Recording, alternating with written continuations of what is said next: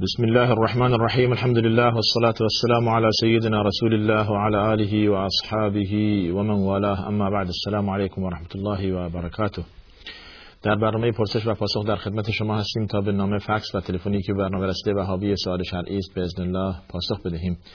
آدرس برنامه ما تلویزیون شارجه صندوق پستی 111 و فکس 566 99 99 و تلفن پیامگیر ما که 24 ساعتی در خدمت شماست با پیش شماره 971 650 و 235 می باشد و همچنین آدرس ایمیل ما pp@sharjah.tv.ae هستش. بینم در رابطه با خرید سهام صحبت کردم. بارها در این رابطه ما عرض کردیم که سهام دو حالت دارد. یک این که اگر شما خود پروژه‌ای که در اون شرکت داره انجام میشه حلال باشه اشکال شرعی نداشته باشه این یک مسئله باعث انسانی که در این شرکت سهیم هستش و نفسی داره در نظر بگیره. موضوع دوم رأس المال و اون چیزی که شما در آن پروژه شرکت با اون مقدار پولی که در اون پروژه داخل شدید ببینید که این پول شما با بانک هایی که سود میدن سود می‌گیرن یا با شرکت هایی که اهل ربا هستن یعنی سود می‌گیرند و میدن تعامل ندارند یا نه؟ اگر که نه درسته. و اگر هست دیگه مانع شرعی در اینجاست. پس دو حالت شما در حقیقت باید در نظر بگیرید در مسئله این سهامی که امروزها دیگه در بازار منتشر شده هر روزی شرکتی اعلام می‌کنه که شرکت نفت هستش گاز هستش و اغذیه هستش نمی‌دونم چیزای پروژه های معماری هستش. و اگر که خود شرکت خود ذات پروژه اشکال نداشته باشه شرعا مانعی درش نیست. حالا به چی میگن مانع؟ با اون که در شهر حرامه. در شهر حرامه. حالا اگر که مسائل خب خوراکی باشه ببینید یا یا نوشابه باشه با چی نوشابه هایی خرید و فروش می‌کنه در شهر حلال یا حرام خوراکی غذای حلال هست یا حرام گوشت خوک نیست گوشت حرامی, حرامی نیست که در یا مانع شرعی در این اگر وجود نداشته باشه سهیم شدن در هر شرکتی که اعلام می‌کنه برای اینکه تأسیس بشه با با سرمایه مردم اشکالی نداره پس بنابراین این منوط به این که شما خود شرکت را بشناسید و و پروژه‌ای که می‌خواهید درش داخل بشید بدونید چه پروژه‌ای هستش و اینکه سرمایه شما با بانک هایی که ربا می‌خورند و میدن مخلوط نشود. اگر چنین نیست اشکالی نداره. بسیار به زنگ زنگ گفته مادرش فوت کرده و روزه رمضان هم نتونسته بگیره و آیا به جای او می‌تونم روزه بگیرم ببینید روزه رمضان خب اگر که انسان در حال هوش و و صحت کامل بوده باشه باعث می‌گرفت. اینی اگر نه مریض بود دو نوع مرض داریم. یک مرض موقت که شما امیدوارید در آینده خوب بشید و قضای این رمضان برید. اما اگر که یک مرض مزمن هستش که دیگه امیدی برای شفای شما نیست به جای اون که روزه بگیرید یک کفاره می‌دهید به فقیری هر روزی یک غذا به یک فقیر می‌دهید در در ازای هر روز که شما دارید روزه را می‌خورید. حالا اگر اتفاق افتاد و رمضان شما عمدن روزه نگرفتید و و بعدش مردید اگر توصیه کردند اگر اگر که توصیه کردند کسی که روزه نگرفته در حدیث اومده کسی که روزه بر اوست و وصیت کرد که اگر من مردم روزه رمضان ما حتما قضا برید بستگانش قضا میرن. بله اگر وصیت کرده باشه. اگر وصیت کرده باشه. بله.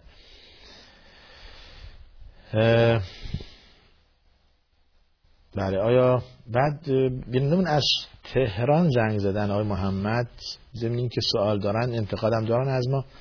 سوالشون در رابطه با نیت هستش نماز و هر شود تشهد اینها اگر در نماز فوت بشه یا نخوانیم چه حکمی داره؟ ببینید یک سری چیزا در نماز داریم به رکن نماز. رکن نماز که بدون ادای آن و بدون انجام دادن آن نماز تکمیل نمیشه. باید اون باشه که نماز تکمیل بشه. بهش میگن رکن. حالا یکی از اینها همون نیت که شما گفتید تکبیرات الاحرام خواندن سوره فاتحه هست رکوع رفتن از رکوع بالا آمدن به سجود رفتن و همچین و تشهد اخیر. اگر اینها فراموش بشه واسه خودش تکرار بشه. به مثال شما گفتید نیت. مگه میشه هیچ عبادتی بدون نیت منعقد نمیشه؟ هر عبادتی احتیاج به نیت داره. و بدون نیت عبادت منعقد نمیشه. حالا خواه این عبادت نماز باشه خواه وضو باشه خواه روزه باشه خواه هر چیزی باشه بدون نیت منعقد نمیشه. ممکن اینجا بگویید که نیت با زبان لازم هست یا نه؟ این یک مسئله خلافی بین اهل علم که آیا باش ما به زبان بیاریم؟ قول صحیح اینه که لزومی نداره به زبان شما بیاری نیت کردم چهار رکعت نماز فرض ظهر با امام ادا می‌کنم لزومی نداره. همون کافی که یک ثانیه در ذهنتون تجزیه و تحلیل بشه و حضور ذهن داشته باشید و بدونید چه نمازی دارید می‌خوانید الله اکبر و درسته. و اما تشهد دوم واجب است جز رکن نمازه ولی تشهد اول سنت است. اگر فراموش شد اشکال نداره. و سنت است. قبل از سلام یک سجده صحبی داشته باشید که جبران بشه این این سنت را. ولی تشهد دوم باید که حتما انجام بدید و بخونید و درود و سلام ابراهیمی هم و رسول الله صلی الله علیه و بفرستید. اللهم صل علی محمد و آل محمد کما صلیت تا آخرش. انتقاد شما گفتید که شما ایرانی ها رو میکوبید و نمی‌دونم در فکر بدگویی هستید و همچون چیزی از ما صادر نشده. حالا من نمی‌دونم شما شبکه ما با شبکه دیگران را اشتباه گرفتید. ما که نمی‌دونیم در برنامه ما که سال هاست ادامه داره نه به کسی بد گفتیم نه هم قوم و ملتی را ازش انتقاد کردیم نه هم از شود ایده و عقیده افرادی را مستقیما جریه دار کردیم. همچون چیزی در برنامه ما نبوده. حالا من نمی‌دونم از کجا از کدوم درس و از کدوم برنامه شما صحبت می‌کنید. و این برنامه هدفش یک نوع آگاهی و اطلاعات عمومی به مردم دادن. اون چی که در پرتو کتاب خدا قرآن و سنت رسول صلی الله علیه و و حدیث ایشان هستش. در از این چارچوب ما بیرون نرفتیم. حالا من نمی‌دونم کدوم برنامه شما میگید و من به احتمال زیاد اینو ترجیح میدن که شما شبکه تلویزیون شارجه رو با شبکه های دیگه اشتباهی گرفتید. یعنی ما در برنامه ما یاد نداریم که افرادی را ملتی را قومی را مستقیما جریه دار کنیم یا بگیم یا بدگویی کنیم ولی یازو بالله یا این که ایده و عقیده افرادی را به طور مستقیم جریه دار کنیم. همچون چیزی نشده همچون اتفاقی نیفتاده. من که تو ذهنم نیست این از ما صادر شده باشه یا از دوستان و همکاران ما که در برنامه هستن و برنامه دیگه دارن تقدیم می‌کنن. احتمالا شما اشتباه گرفتید با شبکه های دیگه.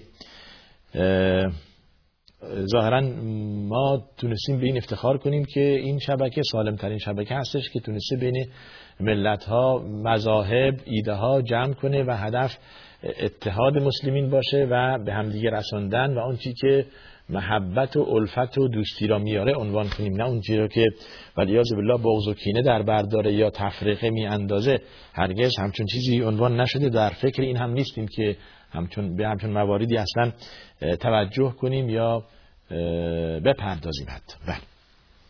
نقاط اتحاد مسلمین به مراتب بیشتر هستش تا نقاط اختلاف آنها. پس بایست که وحدت را به وجود آورد و نقاط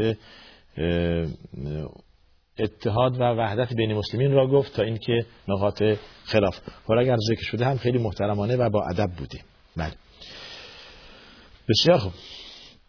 ولی ما انتقاد پذیریم. خوب کاری کردید. ما و باید هم بپذیریم از هر دوستانی خواهش می‌کنیم حتی که نقاط ضعف ما را به ما بگند و به هر کس بگند و برادر مؤمن نسبت به دیگر مؤمن به برادرش مثل آینه هست. عیوبش رو بهش میگه هر چیزی که هیچ کس ادعای کمال نمی‌کنه در هر کس عیب و علت است. از جمله در ما بندگان محتاج و فقیر که حتما در ما علت ها و, و عیوبی هست. و باعث به ما تذکر داده بشه و گفته بشه و همچون که حضرت عمر میفرماید زمانی که ازش انتقاد شد در روی منبر و مردم اعتراض گرفتن که چرا روی امیرالمومنین دارید انتقاد می‌کنید از عمر از بار منبر فرمود بگذار بگه بگذار انتقاد کنه. لا خیر فیکم ان لم تقولوها ولا خیر فینا ان لم نقبله فرمایش بسیار جالب و تاریخی است با طلا نوشت. برای رهبران و و سردمداران دنیا. بگذار بگه خیری در شما نیست اگر نگویید یعنی اگر انتخاب نکنید و خیری در ما نیست اگر انتخاب شما را نپذیریم. توجه کردید؟ حالا این بزرگان دین وای به حال ما که که خیلی کوچکتر و کمتر از اونیم که چیزی باشیم یا شیعی باشیم که حتما باید انتخاب کنید و حتما باید عیب و علتها را بگید و بلکه دستور است که انسان مؤمن برادر مؤمن را ناسه هست و و آینه اوست. بله. بله. آیا نماز مغرب و عشا قبلیه دارد؟ قبلیه دارد اما معکد نیست. در رابطه با سنت مغرب روایت اینطور اومده که لمن شاء. آخرش بعضی که قبل از مغرب نماز بخوانید. صلو قبل المغرب صلو قبل سه بار رسول فرمودن بعد نهایت حدیث میفرماید لمن برای کسی که بخواهد. حالا از این آخر این فرمایش علما برداشت کردن که سنت مغرب سنت قبلیه مغرب معکد نیست بلکه سنت بعدیه آن معکد و همچنین سنت قبل از عشا معکد نیست و همچنین قبل از عصر. اما معنیش نیست که انسان بهش توجهی نداشته باشد از اون طرف فضیلت هایی یا احادیثی دال بر فضیلت نماز سنت قبلیه عصر و مغرب و اینها اومده در, رابطه با عصر. مثلا میفرماید که رحم الله امرا صلى قبل العصر اربعه خدا درود یا رحمت کند بنده ای که قبل از نماز عصر چهار رکعت بخواند. یعنی سنت قبلیه آن. حالا با هر کیفیتی یا چهار رکعت با یک تشهد یا با دو تشهد یا با دو سلام فرق نمی‌کنه. پس بنابراین سنت های راتبه اون است که قبل از ظهر هستش دو رکعت بعد از ظهر چهار رکعت یا در روایت دو رکعت. یا قبل از ظهر هم چهار رکعت وارد فرق نمی‌کنه. بعد از مغرب دو رکعت بعد از چهار دو رکعت و سنت صبح که جمعا میشه دوازده رکعت. اگر که انسان مواظبت کنه بر آن بسیار عمل خوب و پسندیده است و در حدیث اومده که خداوند اجر زیادی برای همچون افرادی در نظر گرفته خانه های در بهشت همچنین. بدون وضوع قرآن را دست گرفتن اگر که با یک غلاف باشه با یک جلد باشه اشکال نداره. این شما جلد قرآن را بگیرید. و یا اینکه بخواهید مطالعه کنید مراجعه کنید یک یک آیه دنبال یک آیه یک سوره هستید مراجعه کنید. یا اینکه این قرآن بیشترش تفسیر و ترجمه در حاشیه داشت بازم اشکال نداره. تنها چیزی که ممنوست انسان به طور می‌خواد برای عبادت قرآن رو تلاوت کند باید که وضو داشته باشد. طبق همون آیه که لا سویل المطهرون در سه قولی که در ترجمه و تفسیر این قول وارد شده اینجا برای بیوزی ها آیا این لا یمسل المطهرون برای مسلمین هست که مشرکین نباشند؟ برای مشرکین جایز نیست. یعنی که برای کسی که حدث اکبر داره یعنی غسل بر اوست غسل جنابت یا چیز دیگه باید که غسل کند یا اینکه سومی که بیوزوست حالا از باب احتیاط ما هم کمترش می‌گیریم. کسی که بیوزوست برای تلاوت قرآن برای عبادت در تلاوت قرآن به غرض عبادت و تعبد بهتر است که با وضو باشد و بلکه باید با وضو باشد. در غیر این صورت اشکالی نداره که شما قرآن را دست بگیرید برای مطالعه مراجعه جابجا کردن و همچنین. اگر کسی با ما بدی کرد و حالا گفته اید که شما هم می توانید با آن بدی کنید ما نگفتیم اون در قرآن اومده کسی که به شما تعدی کرد کسی که به شما تجاوز کرد کسی که به شما زور گفت یا فاعتدوا علیه به مثل ما اعتدا علیکم. به اون اندازه. حالا زیرگوشی زد زیرگوشی بزنید به من مثل به مثل ما اعتدا علیکم نه زیرگوشی زد شما چاقو نزنید. درج کردید؟ ولی اگر که ببخشید و عکس عمل نشون ندید اجر بسیاری دارید. حالا شما در این رابطه این باب خیلی وسیع است. شما اون شخصی که اومد خدمت رسول صلی الله علیه و که شما در رابطه با صله رحم صحبت می‌کنید. من به ارهامم می‌رسم به اونها خوبی می‌کنن اونها به من بدی می‌کنن. من به اونها کمک می‌کنم اونها به من ضرر می‌زنن. و و هر چی که من انجام میدن اونها برعکسش برای من انجام میدن در حالی که از خویشاوندان من هم هستن. رسول الله فرمود اگر چنین باشد و واقعا اینطور باشه شما یک کار خیلی عظیمی کردید. خیلی اجر عظیم برای خودتون جمع آوری کردید. این این مسئله برمیگرده به اون نیتی که در دل شماست. شما به مردم به خصوص بی خویشاوندان حالا اینجا که اومده صله رحم خیلی مهمه برسید بگذار اونها به شما نرسن. توقع نداشته باشید که اگر شما کمک کردید به عمه به خاله به داییتون به شما کمک کنند یا در ازای چیزی باشه نه. شما کمکی بلا عوض کنید. چیزی که اصلا در مقابل نداشته باشه. شما اصلا زنگ بزنید تلفن کنید شما مبادرت کنید به احوال پرسی و به جویای سلامتی اونها شدن بدون توقع. حتی به شما زنگ نزنن. شما رفت آمد کنید رفت آمد نکنن. شما پس بنابراین نباید متوقع باشید که در ازای عملی که برای بستگان و خیشاوندان یا برای شخص دیگه دارید انجام می‌دید کاری دیگه براتون بشه. تا عجزتون زای نشه دیگه. اگه بنا باشه شما مسلحت رو در نظر بگیرید. خب من به برادر به خواهر به نمی‌دونم فلان کمک می‌کنم که بعد در مقابل به من نه دیگه این نشد. این این این لله نشد. یا اون هدفی که درباره شما می‌خواهید که کاری انجام بدید نتونستید انجام بدید. بسیار پس هدفتون لله باشه ولو اینکه به شما بدی کنند. و عرض کردیم بارها رمز موفقیت در زندگی و طول عمر و برکت در اموال رسیدن به ارهامه سله رحمه این مسئله خیلی مهمه که شما می‌خواهید که خدا بهتون برکت بده در مال و در عمر و اینها طبق همون حدیث فلیصل رحمه. به سله رحم خود برسد ولو که با احوال پرسی باشد. این با کمترین چیزه. اگر دیگه کمک مادی در توان شما بود فبها. بله در یک کتاب دیدم که نوشته است حضرت علی دختر خود را به عمر داده. یا این از شما درسته؟ بله این درست از بار هم در رابطه صحبت کردیم. ام گلسوم دختر حضرت علی خواهر کوچک امام حسین به ازدواج حضرت عمر در آورد و خود حضرت علی این کار را کرد. و از حضرت عمر دو صاحب دو فرزند شد. ام گلسوم دختر حضرت علی خواهر امام حسین. از حضرت عمر صاحب دو فرزند شد به فاطمه و زید. بعد اینکه حضرت عمر شهید شد و اولین شهید محراب بود حضرت ام گلسوم با عبدالله ابن جعفر ازدواج کرد. ظاهرا اینطور که در ذهن من هست که از آل بیت باشه. یعنی بعد از شهادت حضرت عمر. توجه کردید بله این این این مقوله صحیح هستش و وارد شده و در بسیار کتاب های زیادی در این این ذکر شده و این صحیح هست. صحیح هستش من و این رو میرساند که محبت آل بیت نسبت به خلفای راشدین چی بوده است؟ اینها رو باید ذکر کرد. من همیشه دنبال این مسائل هستم. این رو می‌گوییم که حالا اون دوستی که گفته بود شما جریه دار کردی من نمی‌دونم من چی, چیز چی گفتیم این مسئله باعث میشه که الفت و محبت و برادری و یک پارچگی و وحدت به وجود بیاره که مسلمان ها بدونند که خلفای راشدین نسبت به آل بیت چه اخلاصی داشتند. و چه محبتی داشتند. بینشون تزاوج بوده. دختر همدیگه را به پسر یا به همدیگه می‌دادند و فرزندان خود را بدین به این اسم به این نام نامگذاری می‌کردند. حضرت علی فرزندانی به نام عمر و عثمان و ابوبکر داشت که اتفاقا این ستا از جمله هفتاد و دو تنی هستند که همراه امام حسین در کربلا شهید شدند. اینو باید دوستان بدانند این مسئله. و و این هستش. امام حسن فرزند خود را عمر گذاشت و این دال بر محبت و الفت آل بیت رسول الله صلی الله علیه وسلم با خلفای راشدین و اصحاب رسول الله صلی الله علیه وسلم بوده است. بله. این رو مطالعه کنید و بخوانید و بدانید و دنبال تفریقه نروید. دنبال وحدت باشید. بله.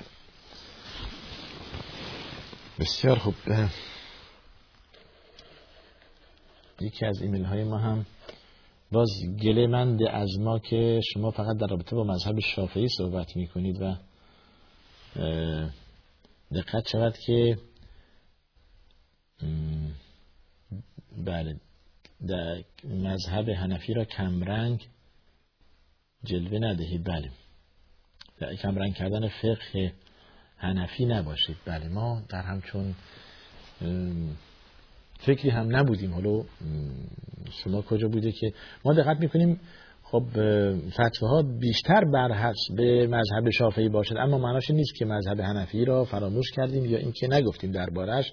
اولا در, در اصول تمام مذاهب یکی هستند و فرقی با هم دیگه ندارن و در فرو بعض وقتی میشه خب ما دقت می‌کنیم قول راجح رازم این که مذاهب را نام ببریم قول راجح را بگوییم که در مذهب ساده احناف چنین است و در مذهب ساده شافعی چنین هستش و این را ممکنه شما ما ذکر کردیم به حساب اینطور آوردید که ما هدفمون ذکر کردن مذهب به خصوصی بود در حالی که چنین نیست. بعض وقتا ترجیح میدیم که در مذهب شافعی مثلا در مورد مذهب شافعی در بطلان وضو ما همیشه گفتیم این این قول وسط در, در این رابطه قول ساده مالکی هاست.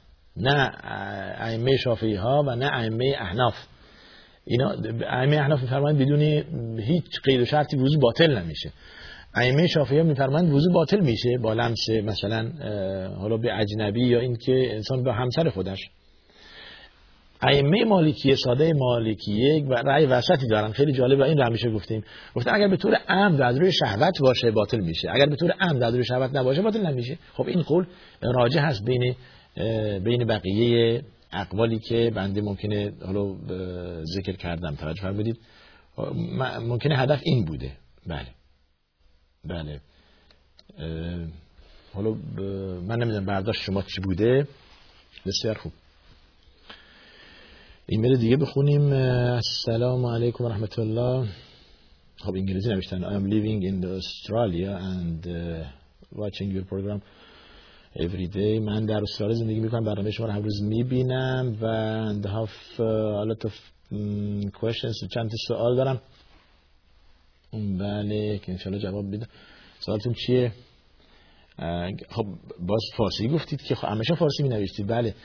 اگر یکی بله. یک کسی گفتید بخواهد عروسی بکند و پول از بانک قرض کند و بانکی که بهش سود یعنی ازش سود می‌گیره گفتید آیا این عروسی حلال هست یا نه؟ ببینید به اندازه ضرورت به اندازه ضرورت شما تا چه اندازه لازم است که پول از بانک بگیرید؟ تا چه اندازه لازمه؟ در اصول فقه ما میفرماد الضرورت تقدر به قدرها ضرورت به اندازه خودش به حساب میاد. یعنی چه اندازه به چی میگن ضرورت؟ آیا شما برای پاکدامنی و با افت مندن می‌خواید ازدواج کنید و واقعا خانه ندارید و حتی پول اجاره خونه هم ندارید؟ خب از باب ضرورت یه چیز حرامی برای شما حلال میشه. یا اینکه برای کمالیات می‌خواهید مثلا یه چیزی که فرض ضرور نیست خرج زیادی در عروسی می‌خواید مردم رو در فلان تالار دعوت کنید فلان هتل دعوت کنید و خیلی خرج کنید و خیلی افتخار بدید به مردم که بالاخره شما دارید عروسی می‌کنید. این ضرورت بهش نمیکن شما می‌تونید با خرج کمتری عروسی کنید. با یه بخش یه شیرینی عروسی کنید. حالا با یه شام ساده عروسی کنید به مردم بدید. توجه کردید؟ این ولیمه دادن سنت است اما برای کسی که خب توانایی داشته باشد تاکید شده روش ولیمه دادن. ولی شما که توانایی آن ندارید دیگه نرید از بانک قرض بگیرید و قرضی که شما را به ربا و به حرام می اندازد برای مراسم عروسی. اگر وضعیت درس کردن بگونه است که هیچی ندارید و می‌خواید پاک دامن بمونید از اون طرف حتی پول اجاره کردن یک واحد یک خوابه هم ندارید اون اشکالی نداره شما برید قرض کنید از باب ضرورت به این شکل باشه.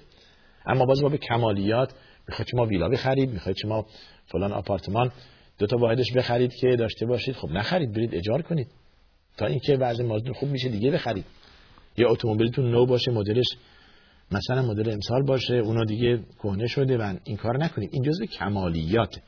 اینو دیگه نباید خود را وارد یک مرحله حرام کنید که می‌خواهید در از ظاهر تجملات دنیوی استفاده کنید ولی با با پول حرام. این کار هرگز نکنید. پس این دیگه بله اگر بنا باشه اینطور کنید میشه حرامه. عمل شما میشه حرام. حالا عروسیتون که ازدواجتون اگر بر بر همون پایه عرض شود که دو شاهد و ولی و تعیین مهریه باشه که دیگه اشکال نداره. عقد صحیح هستش. ولی این کار عمل شما اگر که تو هم با حرام باشه اون عمل شما میشه حرام. دیگه لطمه به ازدواجتون نمی‌زنه. بسیار خوب که در فکر این هستید که شروع زندگی را با, با حرام نکنید. یعنی شروع زندگی را با, با اون چی که رضای خدا در آن هست. این بسیار طرز فکر جالبی است. بله. که بعضی متاسفانه ازش دورن. شروع زندگی خود یعنی همون عروسی را با حرام انجام میدن. مراسم عروسی درش منکرات و حرام هستش. اصراف درش هستش. نماز درش تعطیل میشه برای مدت ها به بهانه اینکه خب عروس آرایش کرده و دیگه حالا داماد عروس هستن باید با هم بمونن یا برند ماه اصل در فلان کشور منکرات و هرچی باشه براشون مباهه به بهانه اینکه خب تازه داماد عروس هستن. و و و شروع زندگی با متاسفانه با منکر و با حرام میشه که خدا می‌دونه وسط این زندگی دیگه چه میشه فاکس بینندمون بخونیم. از شارجه برامون فاکسی فرستادن. گفته حدود چهار الی پنج سال است که ازدواج کردیم از ازدواج میگذرد و تا کنون صاحب فرزند نشدیم. به چند پزشک مراجعه نمودیم و چند آزمایش برایمان انجام دادند یا نوشتن مقداری دارو هم برامون تجویز کردند که موثر واقع نشده است. پزشکان گفتند که هیچ کدومتون دارای مشکل خاصی نیستید و می‌گفته یکی از پزشکان اگر همسرم عمل نماید شانس بارداری شدن خیلی زیاد است. همسر و خانواده من به این عمل اصرار دارند ولی من به علت موزه و هیچ کیفیت عمل هر گونه رضایتی ندارم که گفته است این حالا گفتن این چیز شرم‌آور نمی‌دونم فلان. بعد گفته فرد متأثر هم نیستم از اینکه می‌دونم اگر که پزشک زن نباشد برای ضرورت به پزشک مرد بس که مراجعه کرد و اگر مسلمان نباشد به غیر مسلمان باید مراجعه کرد. ولی در این عمل راضی نیستم نظر شما چیه؟ اگر در ذات عمل. ببینید اشکالی نیست.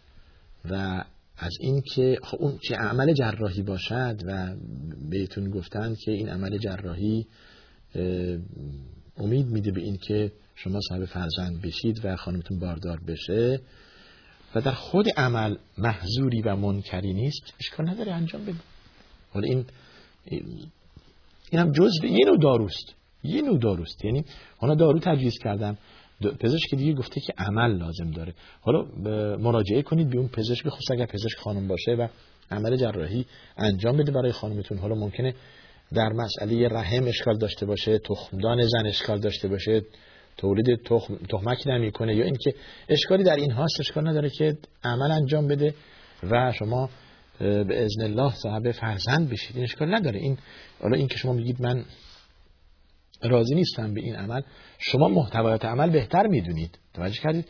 ولی اگر در این حدود هست اشکالی نداره اون چی که حرام هست اینه که شما از اسپرم مرد دیگه استفاده کنید یا با تخمک زن مخلوط بشه یا اینکه تخمک زن دیگه با اسپرم شما اون محظوره و اون حرامه و اون جایز نیست. وقتی که از خودتون باشه و یک عملی فقط ممکنه در رحم انجام بگیره یا در راه رسیدن به رحم انجام بگیره که عمل تولید مثل آسان بسازد یعنی اسپرم مرد را با تخمک زن زودتر بتونه با هم دیگه تلقیح و آمیخته کنند این عمل انجام بده اشکالی نداره.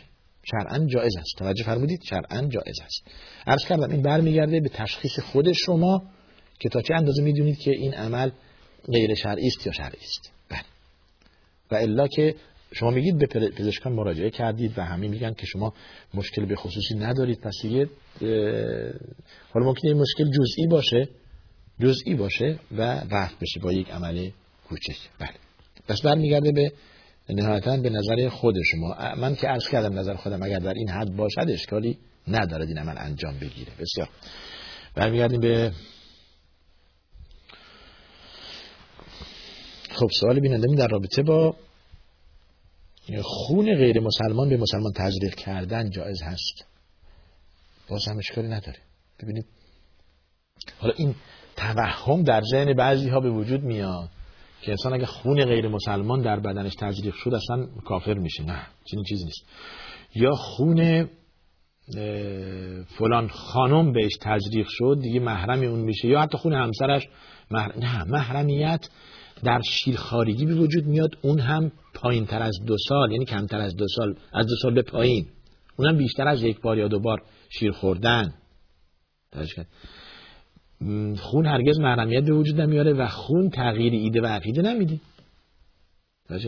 حتی بعضی وقت میشه که پیوند عضوی از اعضای غیر مسلمین برای مسلمان چه اشکالی داره؟ زمانی که ضرورت باشه مباه هستش.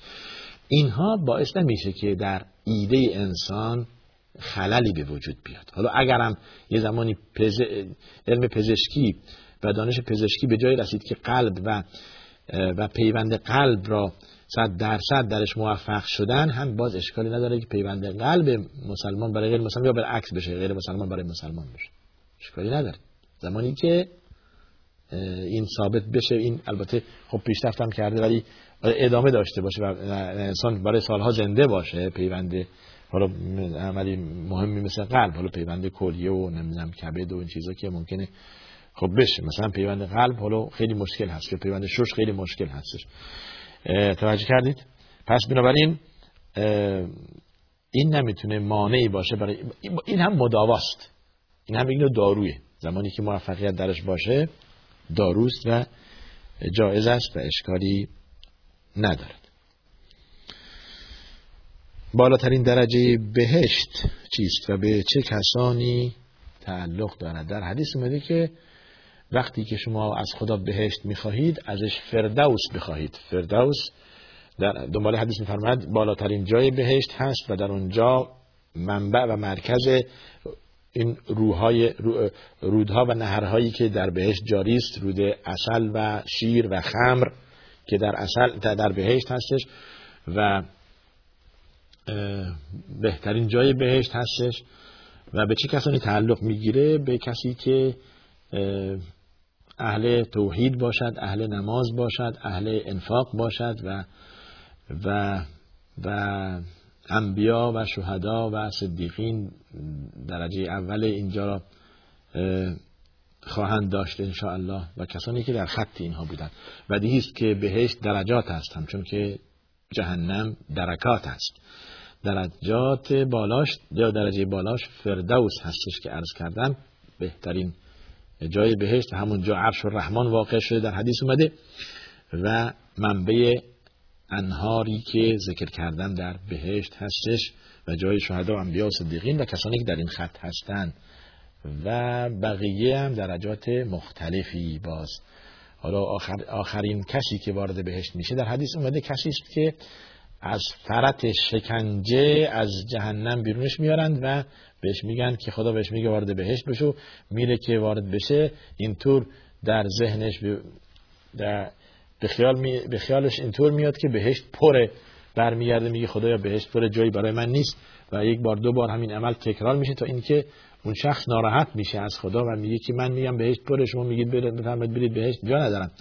و بهش گفته میشه که برید وارد بهشت بشید به اندازه ده پادشاه دنیا ده برابر یک پادشاهی که در دنیا داره ده برابر اون شما در بهشت داشته باشید و این آخرین کسی است که وارد بهشت میشه و کمترین کسی است که بهری در بهشت دارد. خدا کند که ما بهری در بهشت داشته باشیم ولو که همین آخرش باشه و اندک باشه و همه وارد بهشت بشویم. انشاءالله چنین هستش و وعده خداست. اگر ما اهل توحید و یکتا پرستی باشیم شرک در دلمون نباشد و اهل توبه باشیم. و به واجباتمون برسیم خدا وعده داده که ما را به بهشت ببره و خداوند خلف وعده نمی‌کنه. این وعده از خدا داشته باشید و مرتب توبه کنید نزد خداوند استغفار کنید و شرک را از دل خود بزدایید و پر از نور ایمان کنید تا دل شما سیفل بشود از توحید و نور ایمان که وعده خدا تحقق مییابد ان الله بسیار خوب پوشیدن کلاه لبهدار دائره‌ای درست است. منظورتون اون کلاهایی که ممکنه اون رهبران یهود میپوشند حاخامات یهود میپوشند. اگر به غرض تقلید یهود باشد خیر. در حدیث اومده که من تشبه به قوم فهو منهم. کسی که خود را به شکل یک گروه یک قبیله یک افراد یا کسانی در آورد جز همونها قرار می‌گیره جز همون هست یعنی اگر شعار غیر مسلمین باشد درست نیست که ما به غرض تقلید از اونها این عمل یا این لباس را بر تن خود کنیم. حالا اگر هدف تقلید نباشد اشکال نداره. ولی عرض می‌کنم که اگر بنا باشه انسان تقلید کنه و هدف تقلید باشه لباسی که غیر مسلمین میپوشند بر تن خود کند و هدفش تقلید از آنها باشد این میشه حرام و جایز نیست. تقلید از غیر مسلمین. در حدیث اومده که شما متاسفانه روزی میاد که ایمانتون اینقدر ضعیفه که وجب به وجب پا به پا دنبال غیر مسلمین هستید دنبال یهود و نصارا میرید. حتی اگر وارد سوراخ سوسمالی شدن هم دنبالش میرید. میگید که ممکنه چیز در چون که ایشون رفتن ما این داله بر ضعف ایمانه ایمان ضعیف میشه و قوی میشه. با طاعت قوی میشه و عبادت و با معصیت ضعیف میشه. دقت کنید طاعت بیشتری داشته باشید تا ایمانتون قوی بشه که دیگه احتیاج به تقلید غیر مسلمین نداشته باشید. حالا اینقدر اسلام غنی است و پوشاک مسلمین اینقدر جالبه و درست عورت را میپوشاند و معقول هستش و واقعا سنگین هست و جالبه تا اینکه ما دیگه بریم از غیر مسلمین تقلید کنیم که پوشاکشون اصلا با افت و یا با حیا و یا با شخصیت و اینها اصلا جور در نمیاد بلکه یه لباس سبک لباسی که حالا به خصوص در پوشاک خانم ها که اگر شما دقت کنید خب اون هجابی که اسلام در نظر گرفته برای خانم ها واقعا حیای اونها افت اونها شخصیت اونها را مسئول میداره در حالی که پوشاک غیر مسلمین حالا شما ببینید اونهایی که توجه بین مثلا ندارن لباس های تنگ و عورتشون ظاهر و یا اینکه شفاف و نازک هستش خود را در دید معرض مردان قرار میدن و ابایی ندارن به اینکه و همچنین پس بنابراین این برمیگرده به قدرت و یا قوت و ضعف ایمان. تا چند اندازه ایمان شما قوی است که شما بتونید این افتخار را داشته باشید و این عزت نفس را برای خود داشته باشید که احتیاجی برای تقلید دیگه نداشته باشید. انسان مؤمن مقلد نیست در هیچ چیزی در هیچ چیزی.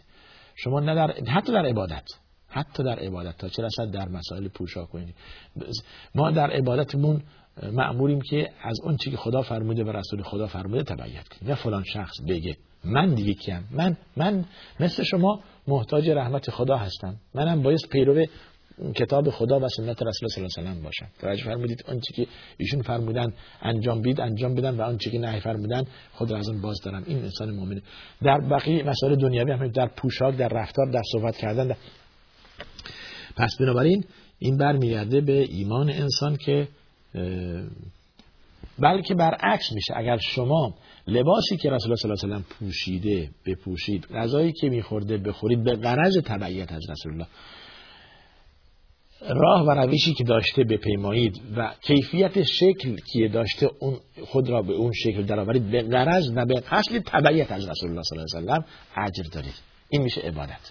ولکم فی رسول الله اسوه حسنه لمن کان یرجو الله والیوم الاخر و ذکر الله کثیرا. در سوره احزاب میفرماید ولی کسی که امیدی به آخرت دارد و همیشه خدا را ذکر می‌کند. اینها این این این تبعیت براش میشه عبادت. هر چیز از رسول الله صلی الله علیه و بیاموزید. اون میشه عبادت. اما از غیر حضرت می‌خواید تقلید از کی کنید؟ بله دیگه نمیشه. فلان خواننده فلان هنرپیشه فلان بله. فلان ملت یا فلان گروه دیگه میشه تقلید و انسان را برباد میده همچون که شاعر میگه. بله. بسیار امو هم فوت کرده می‌خواستم به زنش تسلیت بگویم. گفتند که حق ندارید چون ایشون در عده هست مگر این عمل حرام هست؟ ببینید عده متوفا عنها زوجها چهار ماه و ده روزه طبق نص آیه قرآن. و منظور و هدف از عده نشستن اولا براعت رحم هستش ثانیا احترام شوهری که از دست داده. و در چه چیزی در عده لازم هست در این چهار ماه و ده روز که باید زن رعایت کند؟ یک اینکه در خانه بنشیند بدون ضرورت از خانه بیرون نرود. دو اینکه آرایش نکند. توجه دو چیزه. در خانه بنشیند بدون ضرورت از خانه بیرون نرود. تو پرانتز زمانی که اینو گفتیم یعنی اگر ضرورت باشه حق داره از خانه بیرون برود. مریض شد می‌تونه بره بیمارستان. می‌تونه به پزشک مراجعه کنه. فرزندانی داشتند گرسنه بودن می‌تونه هر روز بره بازار برای اینها خرید کنه شیر بخره و مایحتاج خانواده. کسی نبود نیست برای این دیگه چیزی شوهر بود که فوت کرد. حالا کسی نیست برای اینها دیگه بخره و هیچ کس هم نداره. مجبور بره بازار میره بازار خرید می‌کنه. اشکال نداره. تلفن می‌زنه که براش چیزی بیارن برای خونه. اشکال نداره که صداش کسی بهش توجه پس بنابراین فرق بین این که شما بگویید این زن همینطور توجهی نداره انگار نه انگار که شوهرش مرده با آرایش با اصلا حتی این مسئله عرض کرد بکنم که زن شوهردار که شوهرش هم در قید حیات هست حق نداره با آرایش و با زینت از خانه بیرون برود. تو چه رسد که زنی که شوهرش فوت کرده؟ این مسئله. حالا ماندن در خانه برای زنی که شوهرش از دست داده واجب هست مگر اینکه ضرورت باشه بره بیرون. وقتی رفت بیرون هم شونات اسلامی رو رعایت می‌کنه. اما صحبت کردن چه اشکال داره که شما تسلیت دیگران رو قبول کنید اشکال نداره. خدا بیا مرزا شوهر شما خدا رحمتش کنه شما خدا هم به شما صبر بده. اعظم الله اجرکم. اینم این این هم تسلیت هستش مسئله نیست. توجه کردید؟ پس بنابراین از بستگان فرض کردم. اشکال نداره که همچون تسلیتی بپذیرید. اون چی که در ذهن مردم هستش که زن زنی که شوهرش از دست داد دیگه نباید فلان غذا بخوره نباید که زیر سایه بنشینه نباید که زیر درخت بنشینه نباید که اینها یک خرافات و یک نوآوری در دین است که دین از آن بریست بله. دین را باید که از قرآن و سنت رسول الله صلی الله علیه و آموخت. نه از رأی من و شما. نه نظر من اینطوریه. نظر رأی من اینطوریه. دین دیگه رأی نمیپذیره. دیگه رأی نیست. باید که قال الله و قال رسوله. هرچی که خدا فرموده و رسول خدا فرمودن سمعنا و اطعنا شنیدیم و اطاعت می‌کنیم. دیگه محلی برای نظر دادن نیست. ما کان لمؤمن ولا مؤمنه اذا قضى الله ورسوله امرا ان يكون لهم الخيره من امره. دیگه دیگه خودشون نظر داشته باشن. شایسته نیست برای هیچ مؤمن و مؤمنه ای که زمانی که خدا و رسولش یک یک امری را صادر فرمودن اظهار نظر کنند نظر بدن که اگر این طور بود بهتر بود. یا نظر ما اینطوریه نظر خدا این... نه. دیگه سمعنا و عطا توجه فرمودید؟ دیگه بله. خیلی خوب. به ما اشاره می‌کنن که وقت تمام آخرین سوال چه کسانی در علوم حدیث دست داشتن و اختراع کردند که حدیث صحیح و ضعیف گفتند؟ حدیث اولین کسی که در علم حدیث فرمولی گذاشت عبدالرحمن رام هرموزی بود. عبدالرحمن رام هرموزی در در مصطلح حدیث. عبدالله بن مبارک میفرماد اگر اسناد نبود لقال من شاء ما شاء. هر چی که هر کس هر چی می‌خواست می‌گفت. و این نعمتی است که خدا بر امت محمد صلی الله علیه و داده که این حفظ بشه فرمایشات رسول صلی الله علیه و و دستخوش تحریف و تبدیل نشه. امروز احادیث صحیح از احادیث ضعیف تشخیص داده شده. احادیث مخترع و مختلق و مکذوب و رسول صلی الله علیه و بر احادیث صحیح تشخیص داده شده جدا شده و هیچ کس نمی‌تونه بر رسول صلی الله علیه و دروغ بگه یا حدیث از خودش بتراشه یا چیزی خودش بگه. فورا بگه قال رسول الله مشتش باز میشه باید سند بیاره باید متن بیاره باید اینها رو رجال باید بیاره. پس بنابراین امروزه علم حدیث خیلی شفاف و ظاهر و روشن هستش که متعهد علم به این مسئله بسیار واردن. می‌دونن که کتاب های در رابطه تعلیف شده سلسله کتاب های از احادیث صحیح و ضعیف تعلیف شده که که احادیث صحیح و ضعیفه را از همدیگه یا یا علومی هستش فرومولی هستش که اگر فلان شخص هستش یا این رجال معروف هستن که اگر در این سند بود و این شخص در این روایت می‌کرد این حدیث بهش میگن ضعیف به دلیل بودن این شخص چون که این طور صفت و این طور صفتی داشته که الان محل بحث آن نیست.